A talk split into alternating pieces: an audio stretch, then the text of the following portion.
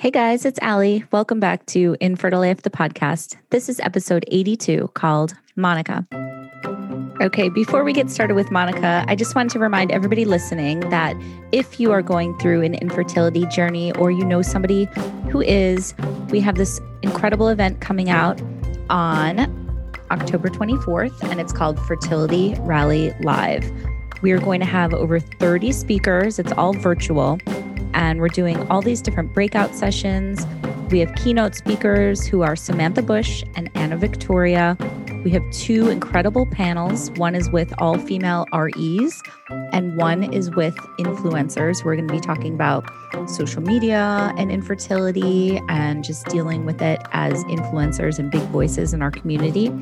Some of the breakout sessions, you guys, are talking about don't let infertility steal your voice, Embryology one oh one with an embryologist, the power of community, everything you need to know about genetic testing, and so much more. So we would love for you to join us on October twenty-fourth. Go to fertility rally dot com or check out our Instagram, which is at Fertility Rally, for all the info. See you there. Okay, guys, so let's talk about my guest today, who happens to also be a good friend of mine. Her name is Monica. You guys might know her from the Instagram community as My So-Called I V F. She's also the head of business development at Fruitful. So she works with our friend Elise Ash, who has also been on the podcast. And Monica, what do I say about her? She's just the greatest. She's super raw. She's super real. She's super funny, very supportive of everybody in this community, really wants to make a difference and help educating and supporting and just being there for people.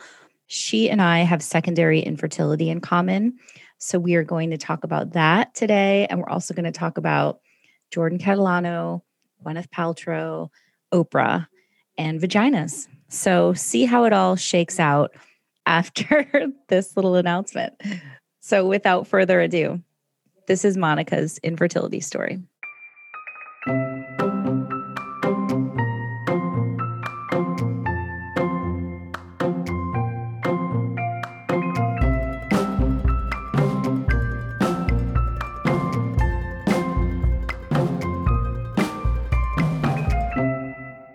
Hi, babe. Unfor- Hi, I'm not in my under the stairs studio. I was going to ask you, are you hiding under the stairs like we do? I when- can't.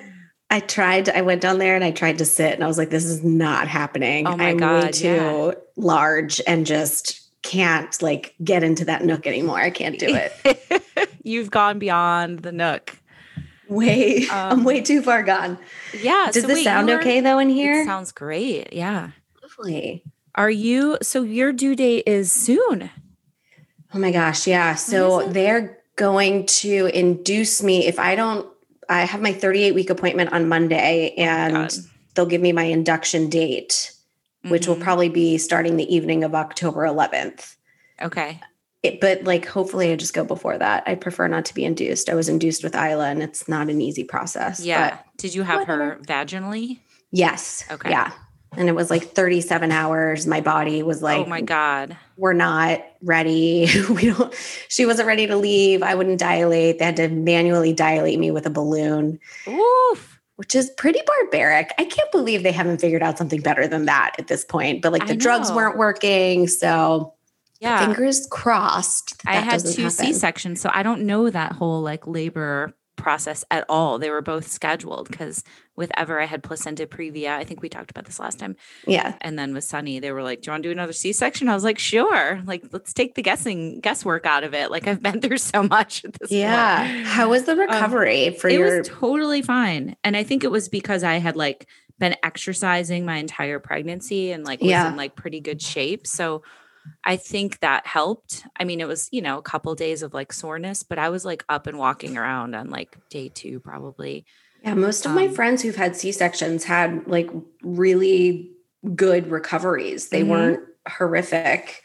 Yeah. Um, I think the only thing is that there is part of my abs that are just like crushed and like collapsed and like I was in a Pilates class last year and she's like, flex your muscles. And I was like, I am. And she's like, no, like right here. And I was like, that's, I am. And she's but like, that's oh. what they are now. And she's like, did you have a C-section? And I was like, yeah. And she's like, oh, that happens sometimes. And I was like, fuck.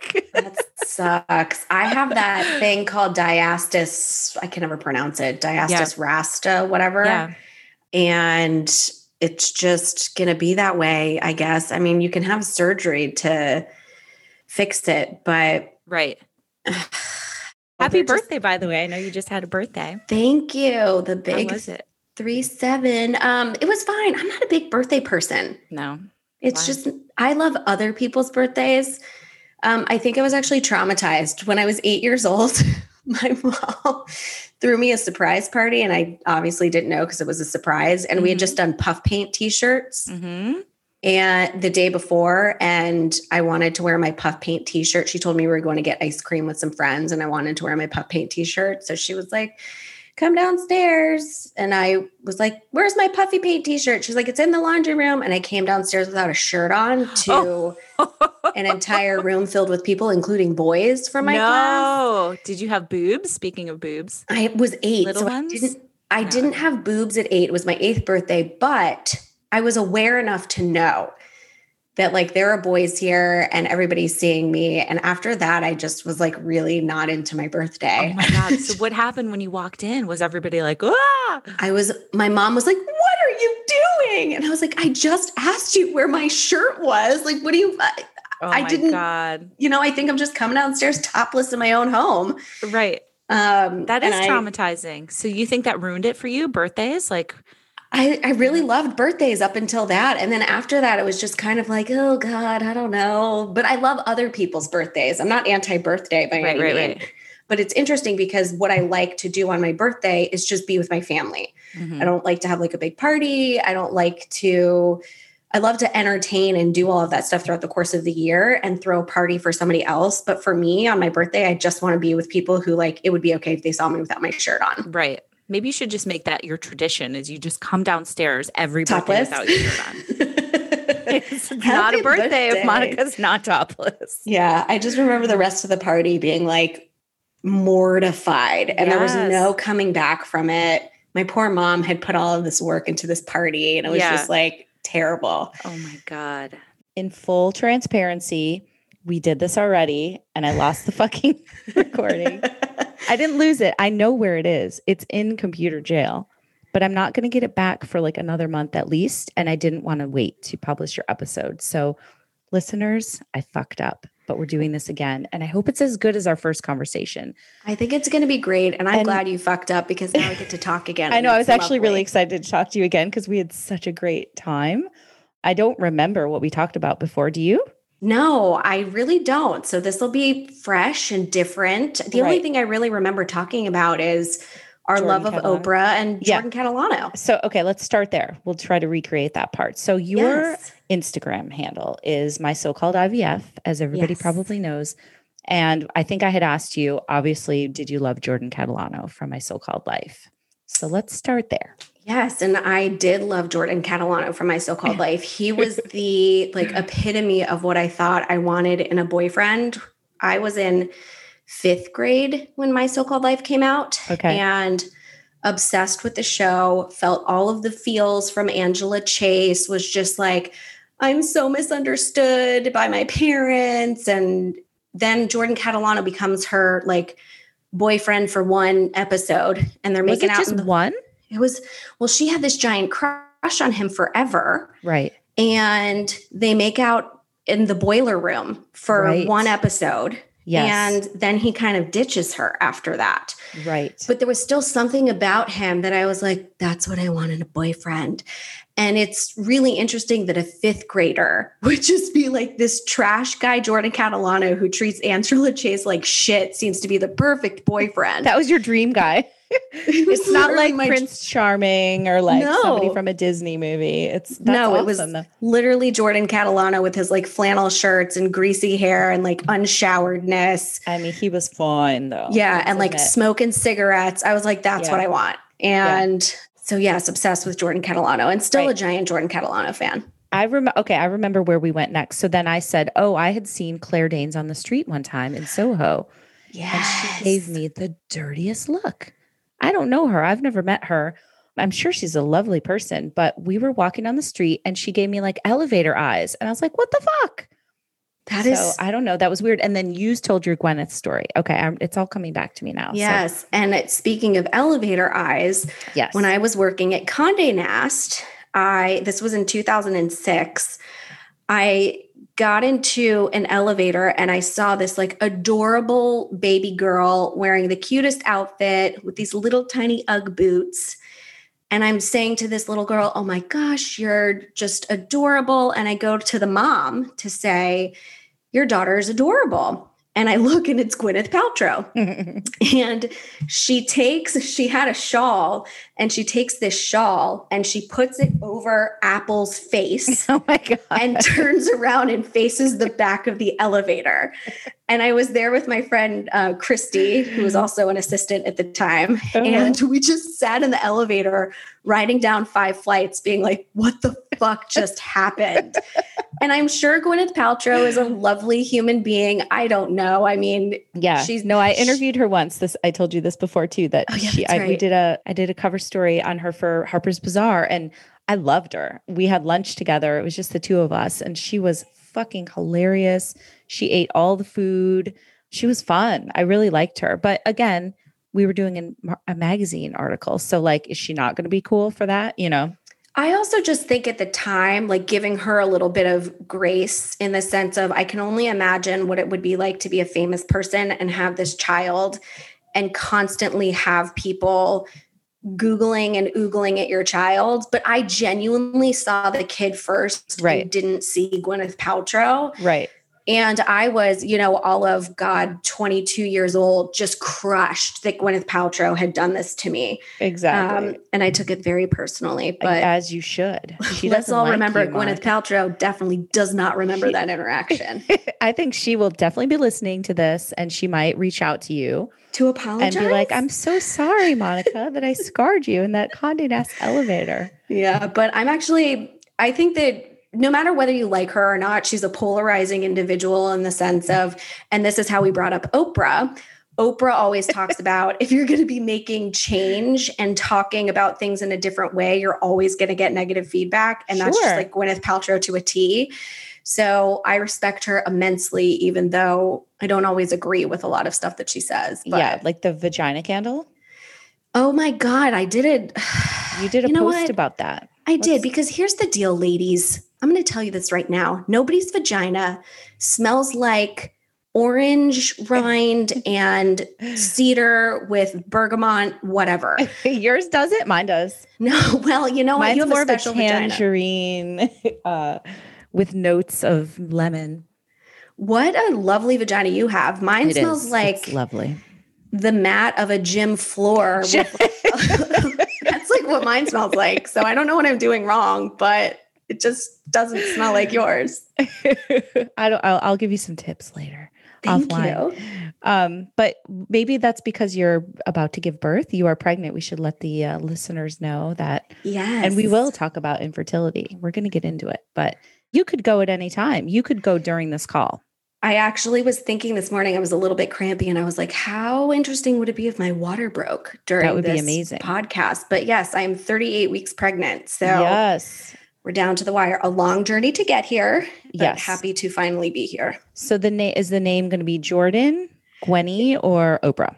The name is going to be actually a combination, and it's going to be Gwyneth, Jordan with a Y, Oprah, Karen. Okay. If it's a girl, okay. And if it's a boy, it will be Jordan, I don't know, I'm just with Jordan, George, O, and that's it.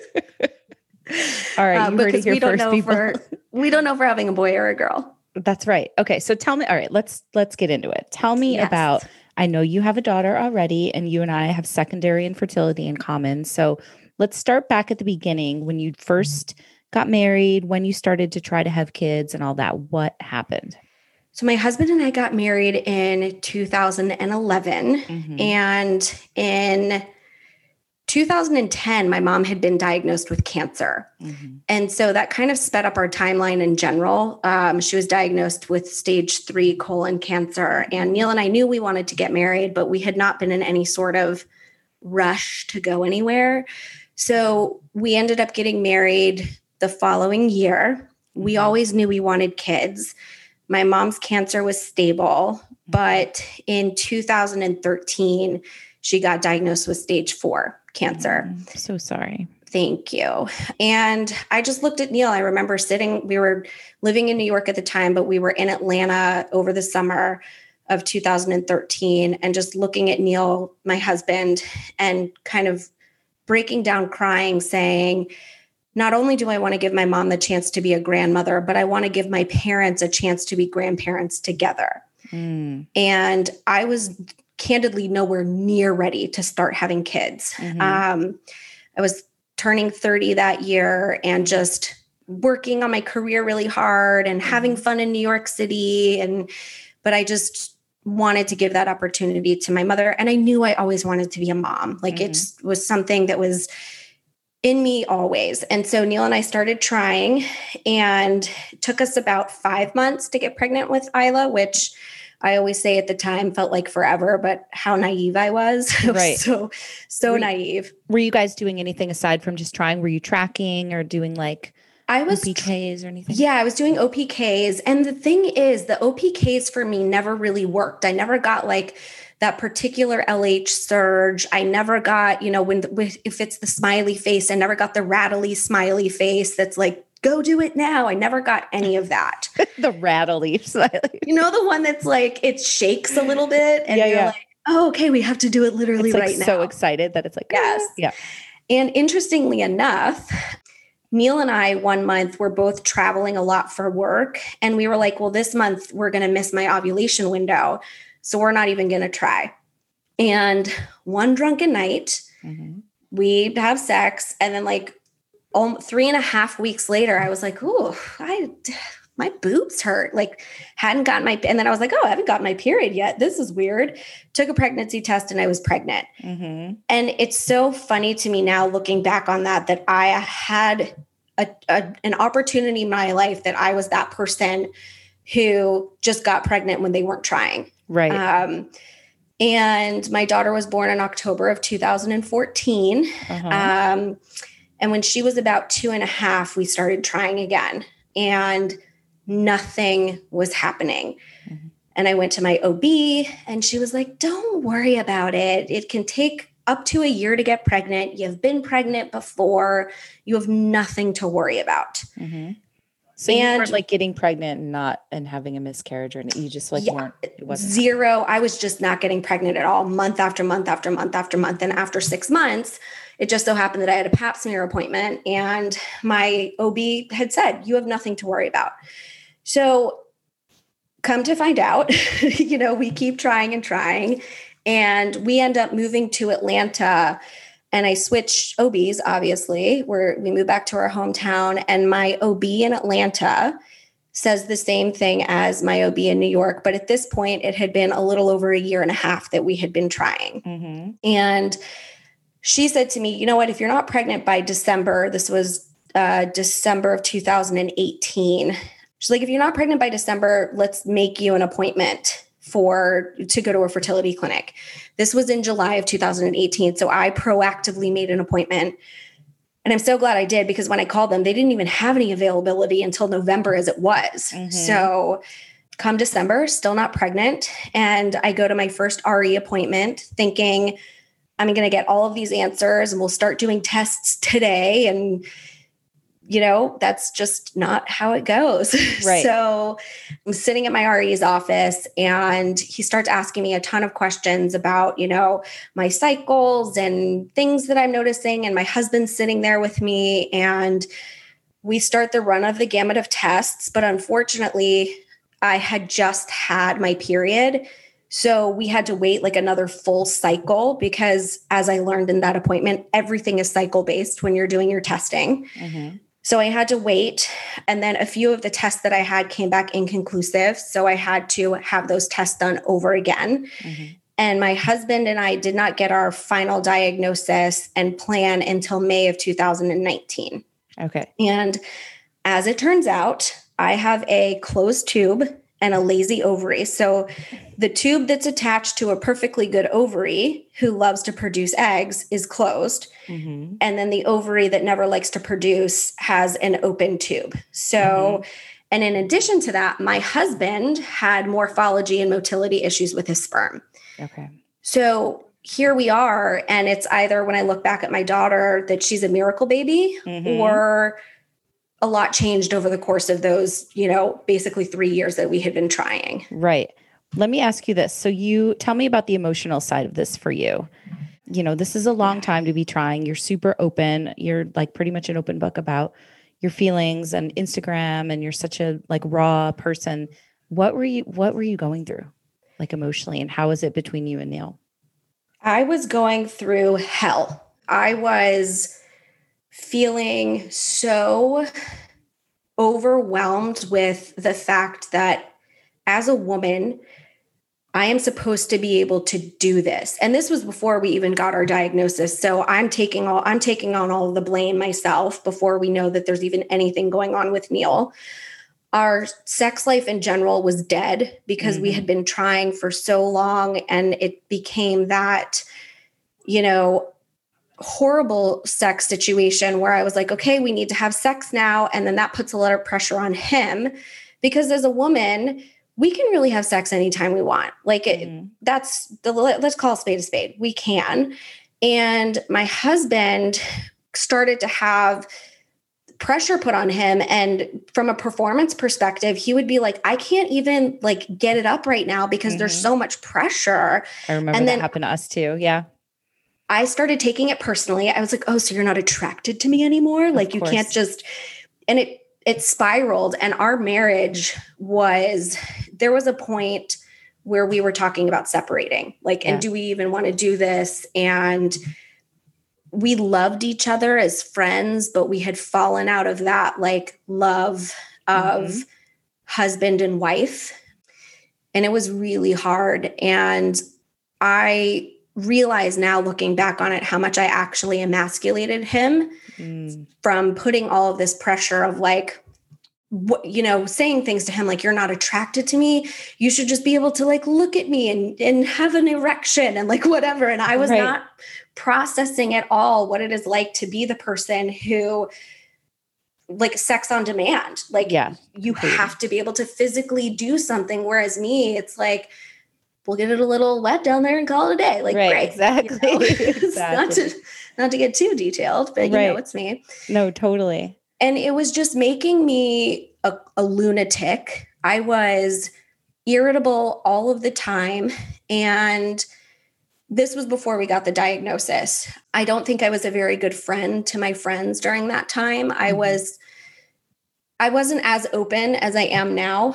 You know, I did talk to a lot of my friends about the fact that we were having trouble, but I wasn't talking about the fact that it was impacting my life so much. And I kind of retreated into myself. And mm-hmm. when we finally got our diagnosis that there was something wrong, not only with me, but with Neil and together, there was a reason this wasn't working. Mm-hmm. There was a moment of like, oh, thank God. Mm-hmm. Like, thank God there is something going on here and we have an action plan and we can move forward. Right. Were you, did you guys ever get to the point where you went to like therapy or anything, or how were you working it out relationship wise? We had actually gone through a really rough patch in our marriage in a little bit before, a little bit before that. So my mom died in August of two thousand fifteen. And after my mom died, I was a wreck. Mm-hmm. And, but like very aware of like, okay, I'm a wreck right now and we need to do something about this and we should go to therapy. So we had been to therapy before. Mm-hmm. And when we were going through this, I did not want to go to therapy because I didn't want to really, as a person who loves to talk about what's going on, I just didn't want to talk about it with anybody who I, I feel like now looking back on it, I almost didn't want any solutions. I just wanted to be angry. Mm-hmm. And I regret that. I really do wish that we had gone to therapy again, um, because I think that would have given us a toolbox. Mm-hmm. And um, we did end up going to therapy after our diagnosis just to kind of figure out how we could get our like love life and sex life back on some sort of track. Mm-hmm. Um, which was super helpful because we both were like in this place of you're my best friend and my roommate, but I'm not really attracted to you. Mm-hmm. And so how are we going to get back on track on that? Yeah. I think that's so common. That happened to us too, to a yeah. certain degree. And it's hard. I mean, this is going through a traumatic experience, you know, it can make or break you for sure. Exactly. Mm-hmm. Okay. So let's talk about where you were at, like medically. So what you had a plan and then what happened? So we had a plan and we, my husband earlier on, so in, he had his semen analysis done in January and it, we had known about his motility and morphology issues then. And so he got put on like a strict diet. He lost twenty pounds. He cut back on caffeine. He cut back on alcohol. He, you know, started really taking care of himself and also started taking this pill called Conception X R, which is by Theralogics, and it's supposed to boost motility and morphology. And it worked. A combination of those things worked. Candidly, I'm not sure if it was, if the vitamin had anything to do with it or not, because he really did some major lifestyle changes. Mm-hmm. But altogether, um, his sperm became, you know, this was also really funny too. We go for an appointment and the doctor's like, ah, oh, congratulations, Neil, you now have super sperm. And I was like, man, I, I'm not going to get any of that type of championship over here because right. we're not opening up my tube and my ovary's always going to be lazy. Great. Super tubes. Yes. But the good news was that because his sperm had made improvements, we were able to start with I U I. So we did an I U I at the end of May, which ended in chemical pregnancy, which mm-hmm. is where you get a positive pregnancy test and then very quickly you get your period. And my understanding of it is that basically the sperm and the egg meet and it may implant for like a second, or maybe it doesn't implant, but it's enough for your H C G levels to go up, mm-hmm. but it doesn't stick and it passes and you get your period with like in a week or two. Mm-hmm. My second I U I ended in miscarriage at seven and a half weeks, mm-hmm. which I still don't think I've actually fully processed that. I, I was... Yeah. So from the chemical pregnancy, so skeptical after like finally getting a positive pregnancy test after all of that time. And then so quickly for that to disappear that even though I had this pregnancy that was continuing forward, I was like, well, this could end at any second. Right. And it ended up not sticking. And our third I U I that we did, we had to wait a couple of We had to wait like two months in between for everything to pass. Like for, I did not have to have a D and C. It passed naturally. Mm-hmm. And the third I U I just failed completely. Mm-hmm. And by that point, I had actually never known if I wanted to do I V F. My husband was all like, we'll do anything that we can to have another baby. Mm-hmm. And I was just like, we have this beautiful girl. We're so lucky to have her. And I'm not sure I'm in a place where I want to put my body through everything that I V F is for no guarantees. Like, look at what we just went through with three I U Is. Like, I right. don't know if I have it in me. So we took some time to think about it and we started the I V F process in October of two thousand nineteen. Mm-hmm. I finally was like, yeah, I'm going to do this. What, well, when do you think you changed it. your mind? When my daughter started asking me why she was the only person she knew that didn't have a sibling. Okay. And that's I was like, knife in the heart. Oh, okay. And interestingly mm-hmm. enough, she's, it wasn't my own longing and want for another child. It really was wanting to give her that opportunity to have a, to at least try to give her a sibling mm-hmm. um, with like another medical intervention. So I remember she looked at me, it was like after like the third I U I had failed. And she just looked at me. She didn't know what was going on at that point, but she just looked at me and she said, Mason is her little cousin. Mm-hmm. And she was like, well, Mason has a brother and a sister. And then she started naming all of her friends. And she's like, why am I the only one that doesn't have a brother or a sister? And I actually ended up telling her. I just was very candid and open that it's been hard for mommy and daddy to have a baby, mm-hmm. but we'll continue to try. And then that's when I said to my husband, okay, let's do this. Let's, mm-hmm. let's jump on the I V F train. Okay. So then what happened? So it's October of two thousand nineteen. I do my egg retrieval. I was on Gonal-F and Cetrotide. And I already kind of knew that I was going to be a lunatic on these drugs. I just, I had, had been on Femara for my, uh, uh, for my I U Is, and that made me a lunatic. So I get on these drugs, and like starting on day two, I am an emotional basket case. I'm exhausted. I'm coming upstairs and going to bed by seven thirty p.m. and having this like overwhelmingly guilty feeling of, I'm trying so hard to have this other baby, and I can't even be a good mom to the child that I have now. Mm-hmm. I was just so clocked out of parenting, uh, mm-hmm. going through that time. And fortunately, my husband was very supportive and just said to me, this is not forever, and you're doing this for our family, and you're the one who's taking the hit. So you got to kind of give yourself a little credit here and just like, go take care of yourself. Um, That's sweet. Yes. Neil. Well, that therapy that we ended up going to was really helpful. Yeah. We got an incredible toolbox from that therapist, just in terms of like what to expect. She was, she had been through infertility herself and been through I V F herself. Mm-hmm. So not only did she have training in therapy as a psychologist, but she also knew, like actually knew it, which was really helpful. Yeah. So did my egg retrieval uh, on Halloween of October two thousand nineteen. Mm-hmm. And we ended up getting, and then you start the numbers game, of course. Right. twelve eggs retrieved, only ten of those were mature, only seven of those fertilized, only four of those made it to blastocyst.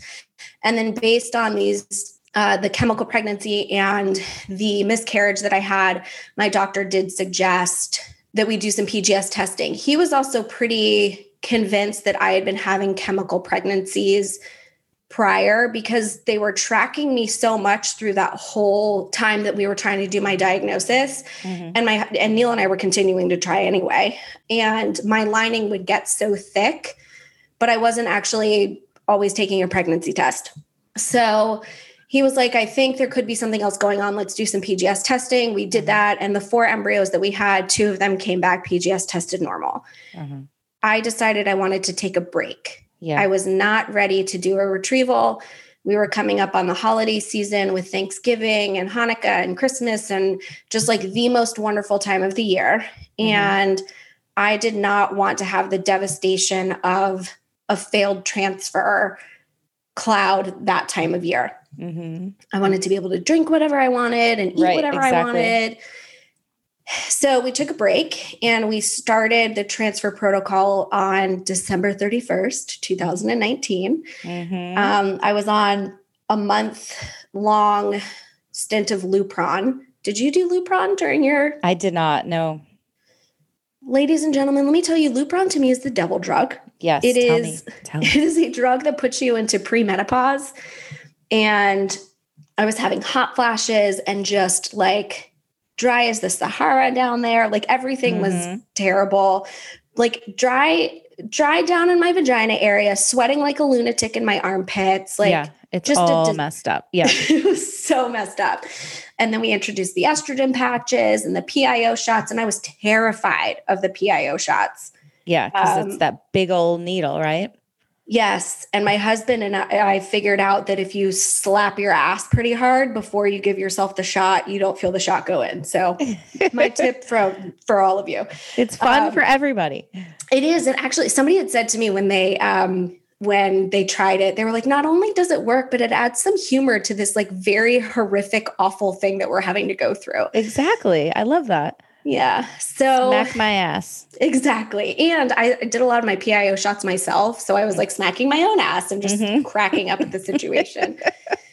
So we did the transfer January thirtieth of two thousand twenty.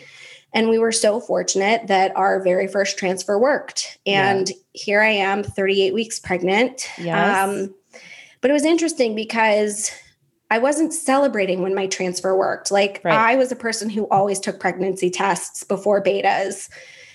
And when we got the positive pregnancy test, Neil and I looked at each other and we were like, meh, like we, there was no So feeling. This is a home test that you did. Did you not believe it, or were you just like protecting your heart, or what was going on? I believed that I was pregnant, but I did not believe that it was safe. Yeah. I didn't believe that, you know, in the magical thinking universe, that it was safe for me to be remotely excited about this because I, it would be taken away from me. Right. And it really wasn't, you know, I have my first beta, my numbers are great. And then I'm like, okay, well, by my second beta, I'll start to feel better about this. Mm-hmm. Second beta comes and goes and I don't feel better about it. Well, by my third beta, same thing. My first ultrasound, I'll feel better. Don't mm-hmm. feel better about it. I personally wasn't able to really embrace this pregnancy until viability week, which is twenty-four weeks, where mm-hmm. if the baby is born, there is a chance that the baby can survive. And then that's when I was like, okay, this is real. And I can kind of relax a little bit. Mm-hmm.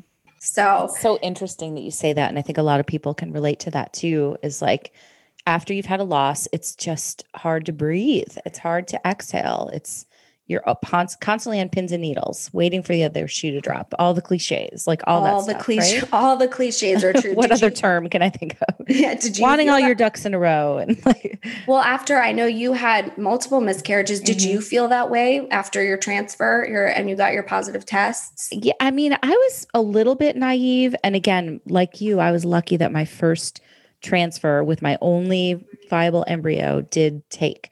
And we had agreed that we were only going to do it once. So if that hadn't worked, we would have been just a family of three. And I had been going to therapy to get to the point where I was going to be okay with that. And I did feel right.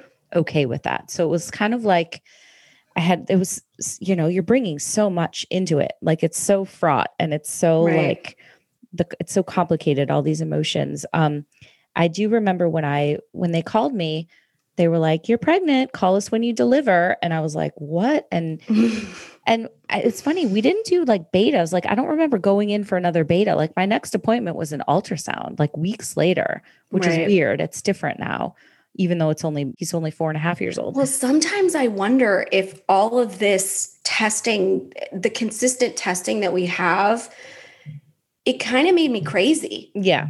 Yeah. Um, and I think in answer to your question though, sorry, is that I, I think I wasn't able to fully relax, but I was also like, oh, I V F works. Like I hadn't been through the ringer as much as so many other women in our community have been that right. I just kind of was like, it worked. Cool. Great. So I don't think I was as nervous right. as maybe I probably should have been, you know? Well, no, should or shouldn't. I think the thing that I've really learned about hearing so many women's stories and, and you, when you're going through this is that any way you're going to process this is a valid way to process it. I'm incredibly superstitious and had been through what I had been through. And it wasn't as if I wasn't able to get out of bed and I was paralyzed and I couldn't function, that I was so scared during this pregnancy. It was more just like, I'm pretending like this isn't happening mm-hmm. for a while. Mm-hmm. And I know a lot of women feel that way. I know it's really hard to just fully embrace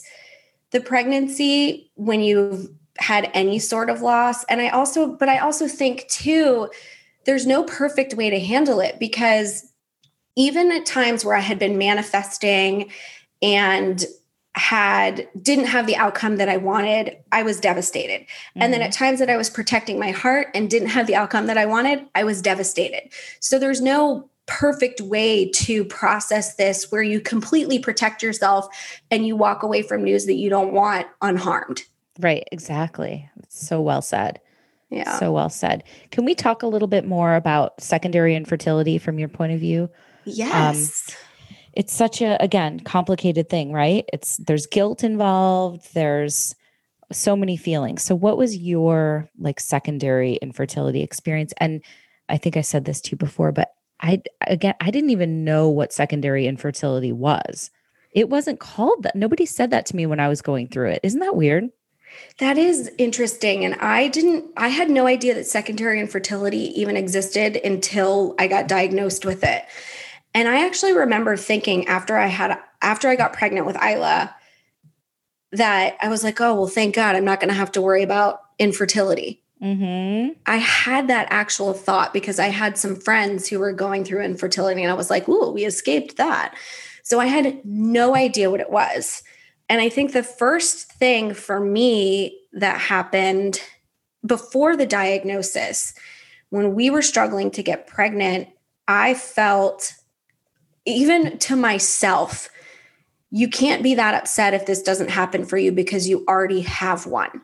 Mm-hmm. So I was putting that on myself. There was, you know, nobody had really said that to me. I was the one who said it to myself first. Right. And in therapy, in my own therapy, not couples therapy, but in my own therapy, working with my therapist, talking that out, it's like your, it really was more of a protection mode for myself to not allow myself to go to the dark place. And then though, as I started to be more open about what was going on, there was a lot of those comments of like, well, at the end of the day, you have Isla and you're so lucky. And part of me genuinely did feel that way though. Mm-hmm. I was mentally preparing for it to just be the three of us. And, but then the flip side of it, the devastation is real. I so badly wanted to go through that newborn phase again and have a baby and give Isla a sibling. And Victoria from Expecting Anything on Instagram recently mm-hmm. said something to me that really resonated in terms of secondary infertility, mm-hmm. that you're not just grieving the loss of what you might not have, you're also grieving the loss of what your child won't have. Right. And as I said before, when we were talking about this, that that's what really hit me. Like when Isla said to me, why don't I have a, a, a brother or a sister? I was like, God, that's so hard. So, yeah. you know, secondary infertility from my perspective is just a whole, I would never compare it to primary infertility because I don't know how to do that. I don't know what it's like right. to Same. go th- to go through that. And I honestly can only imagine how hard that is. Mm-hmm. But secondary infertility has its own bag of lunacy and guilt yeah. and exactly. craziness. And exactly. I really also, again, felt when, even before I started I V F treatments, I was so just down, as we were talking about before again, that I wasn't myself. I wasn't a great mom. And so I had this guilt factor of, I'm not even being a good mom to the kid I already have. Mm-hmm. So what am I doing trying to have another one? Right. So yeah. It's tough. What about We're you? We're so you hard think? on ourselves. Oh God. It was yeah, the right. same thing. Um, you know, I, I just, I don't, again, I think comparing it's, it's hard not to sometimes, but it like doesn't do anybody any good comparing grief or comparing exactly. what, you know, I've been through compared to her or whatever. I just know that I was in the complete state of depression and hell. And all I wanted was this fucking baby. And I couldn't understand why it wasn't happening. So I didn't see it as secondary infertility because it was my first time going through infertility. So I, th- you know what I mean? Like, right.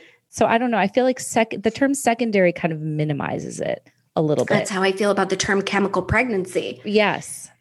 Not, you know, but then you don't want to get to, like, I would never compare a chemical pregnancy to, I mean, the news right now is about Chrissy Teigen and John Legend losing yeah, their son, so, Jack. Like, right, so but sad. What you said, the comparison shouldn't even exist. Right. It's like a loss is a loss, right? Exactly. Like, yeah. Your pain is your pain. And that's what we try to, to do in our like support groups and stuff a lot. And I know you do this as well.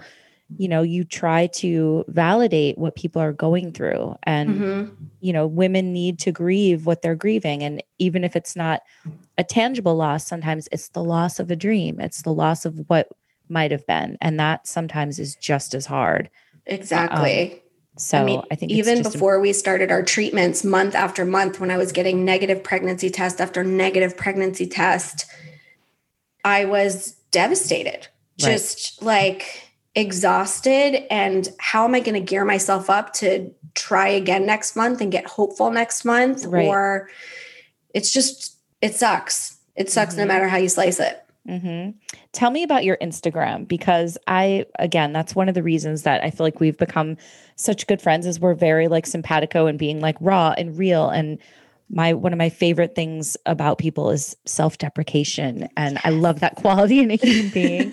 And you have that in spades and I love it.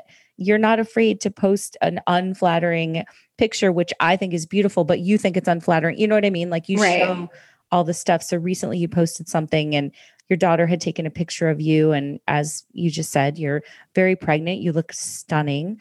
But you said when you looked at the picture, you thought about your armpit fat and your droopy boobs and your cellulite and your stretch marks. And I think it's so powerful that you posted that because your daughter was like, Mama, your hair looks so pretty and the baby looks so cozy in your tummy. And when are your boobies going to make milk? And that like made me well up because it's so awesome that she saw the beauty in that. And like, we're so hard on ourselves as women. So tell me about why you posted that.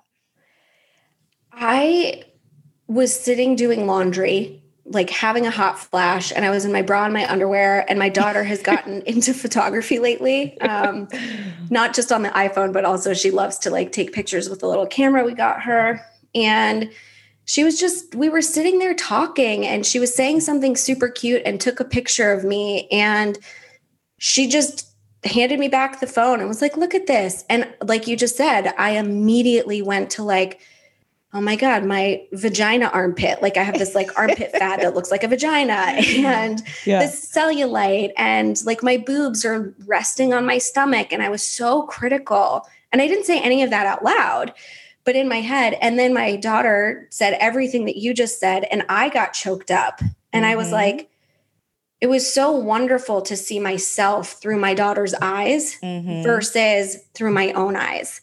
And I've, was just, I wanted to share that with everybody in terms of we are our own worst critics. We beat ourselves up for what we are or what we aren't.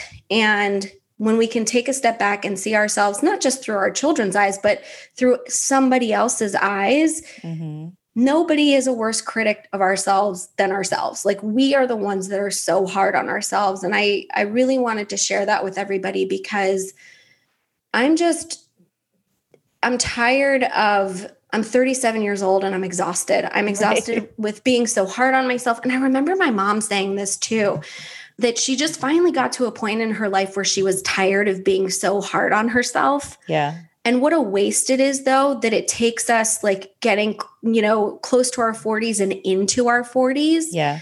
To really start embracing the fact that like, it's a fucking waste of time for me to sit here and constantly beat myself up. Yeah.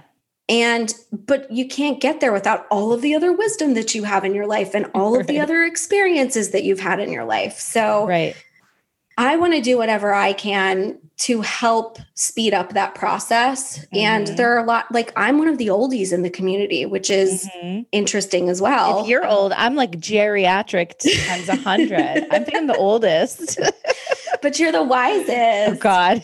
Yes. Not even close. But it's, um, you know, I want to speed up that process if I can. I mean, I don't know if it's possible. It's really hard. You know, my mom also always said, you have to go through your own experiences and learn everything by yourself in certain things. There's, there's only so much that somebody can teach you. And it's your own life experiences that get you to where you're going to be. Right. And but I want to be like in my Instagram account in general, to me, it's really important to be fully transparent and not, you know, perfectly curated. Like that's just not who I am. Some of these other feeds are beautiful and gorgeous and amazing and inspire in other ways. For me, it's just like, I'm a disaster. Like I'm unorganized in general in my life. I humor is my coping mechanism. And there are so many different things that people bring to the Instagram community when it comes to infertility. And I want to bring, you know, some, the real and the raw of how yeah. much this fucking sucks, totally. But also find some humor in some of this as well. So, yeah. you know, talking about vaginas and the way that exactly. they smell. Exactly.